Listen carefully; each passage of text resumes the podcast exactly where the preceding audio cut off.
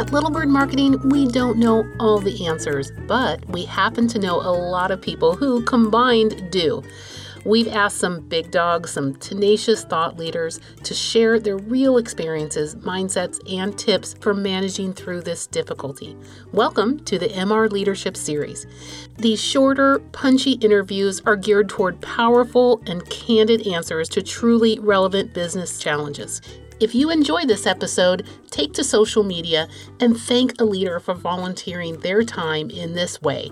Be sure to use the hashtag AlwaysBeHelping. Enjoy! I don't know about you, but I have a favorite town. I also have a favorite person in this town who has a favorite restaurant in this town. So I am so excited to welcome Sarah Kotva to the show. She is an amazing VP over at Fieldwork.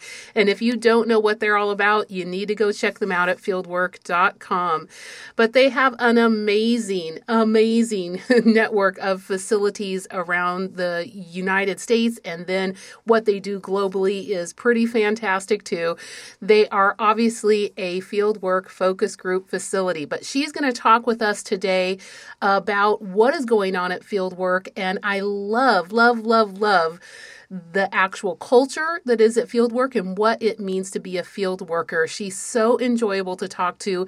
Even better if you grab a glass of wine, and um, even better if we go to our favorite steak place. Am I right? Welcome to the show, Sarah.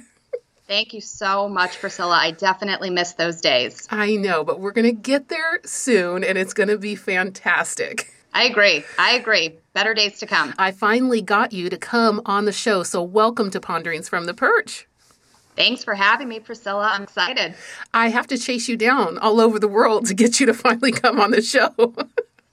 well, I seem to be in the same position recently, but Happy to be here. Right, right. Well, you know, if it were really true to form, you know, for what is representative of the rest of our lives, we would be having this uh, conversation in an airplane. So we look forward to the day then we can do that again. Oh, I very much do. Yes. that, and we're always at conference uh, shows, you know, in the industry, and it's always a great time to talk with you then and hear what's going on in the industry. But obviously, we've been through total crisis and change. And as a leader in the MR space, I wanted to hear from you.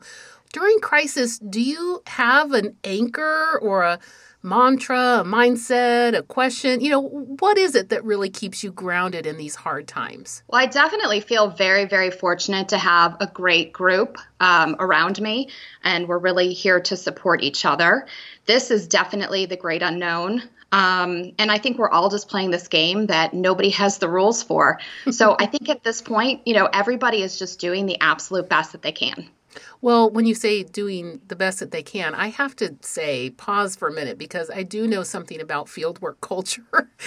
you guys are helpful, helpful, helpful. So if, if if your your anchor yourself is, you know, to be communicative and being helpful, how is that playing out in your in your whole group as uh, in fieldwork? Well, I think with just the on demand world that we had been living in and the fact that, you know, you have your phones and, you know, your different chats and all of these things, I mean, those lines have become I just think even a little more blurred, but in a in a positive way because everybody is really accessible.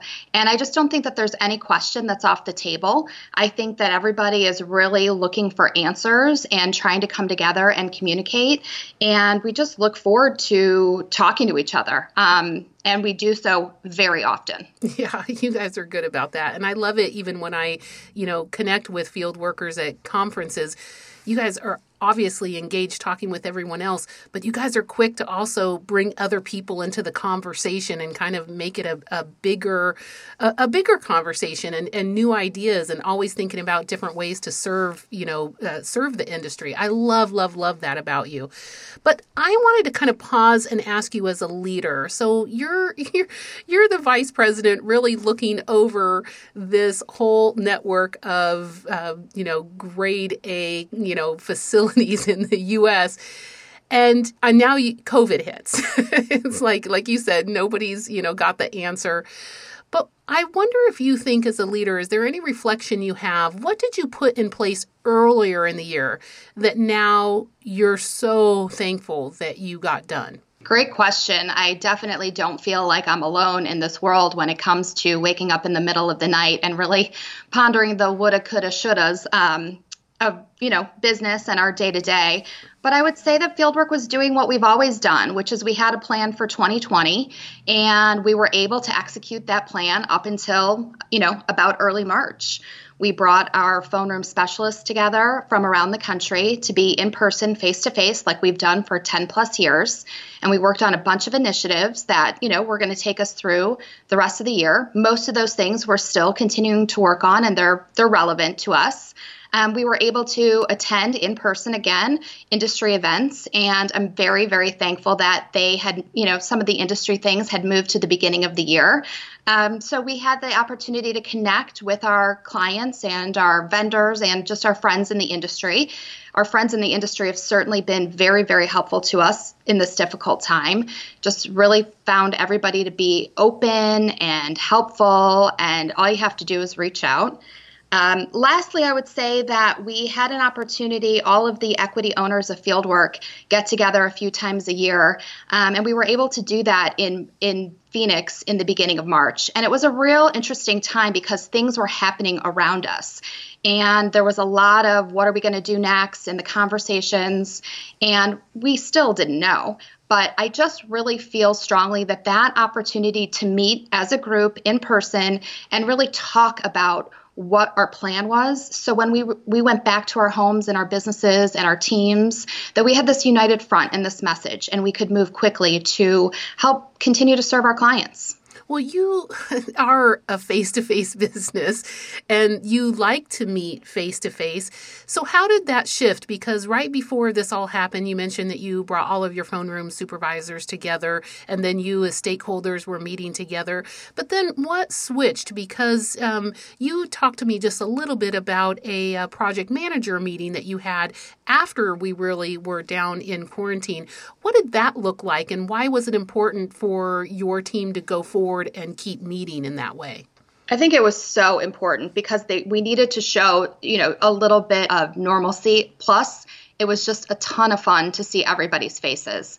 It definitely was not the same, but it was great to communicate different messages, to keep talking about our 2020 goals, to keep on just discussing with as the group about what we would like to see ourselves and, and sort of just be throwing out ideas um, and really learning. I mean, all of these meetings, the very point of them is to continue to share, you know, best operational practices. And we wanted to continue doing that no matter what. Well, so what actually went online? So you went instead of meeting with all of the the um, project managers in person, which is what you normally do.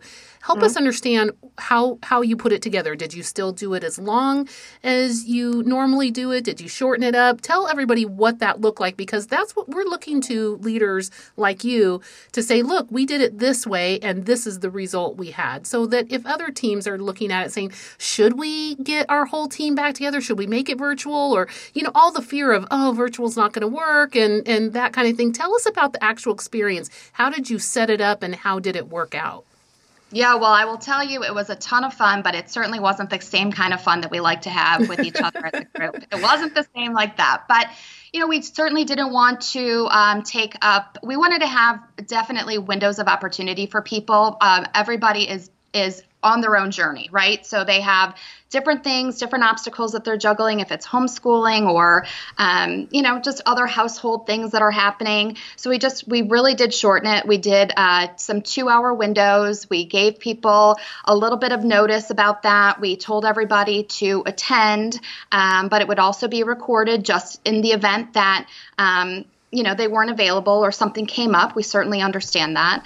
Um, we tried to kick off the event similar to what we would have done in person which was have basically a virtual happy hour. So we had 90 plus field workers on a call all looking at each other sharing a drink even though it was earlier in different time zones but we really no judgment no judgment yeah. right we tried to put together all the memories. We've been, like I said, doing this meeting of bringing our project managers from around the country face to face for close to 20 years. And it was a really special time to gather pictures and videos and just memories of the things that we've done and bring it together. I think it was uh, very much appreciated.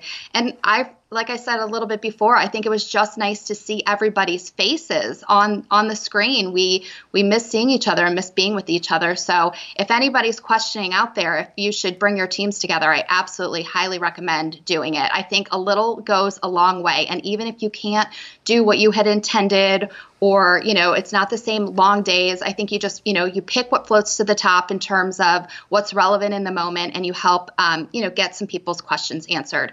We received a ton of feedback after that from project managers that really just sort of felt stuck. And i feel like that's a lot of what's going on especially in the last few weeks of people not knowing how to take that next step. And we were just able to help guide everyone into that.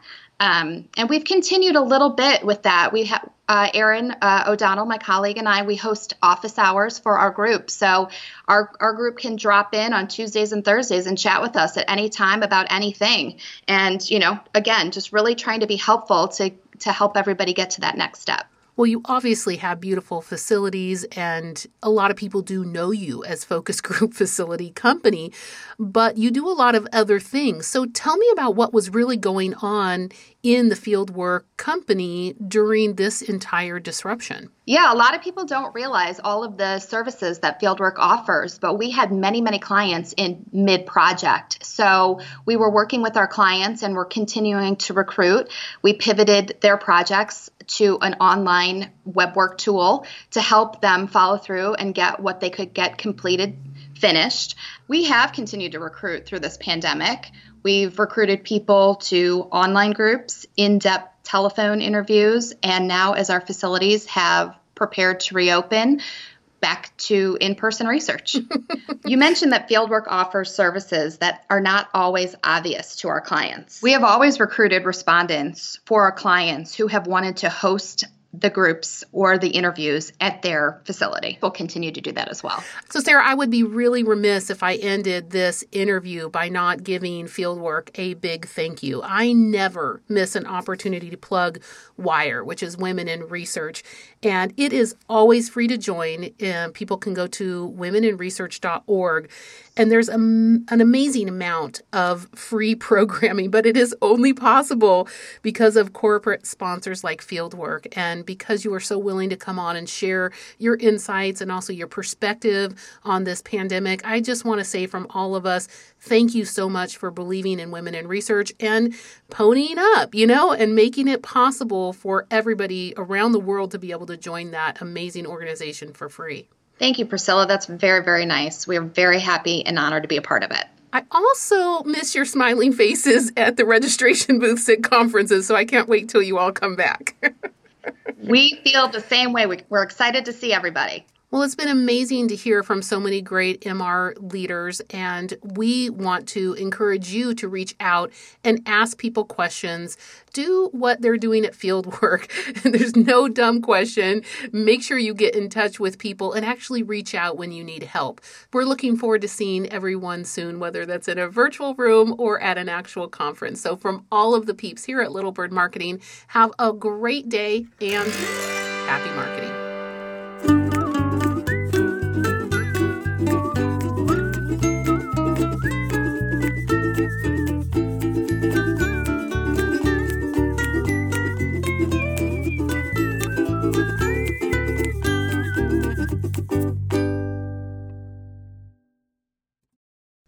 Podcast is a part of the C Suite Radio Network. For more top business podcasts, visit c-suiteradio.com.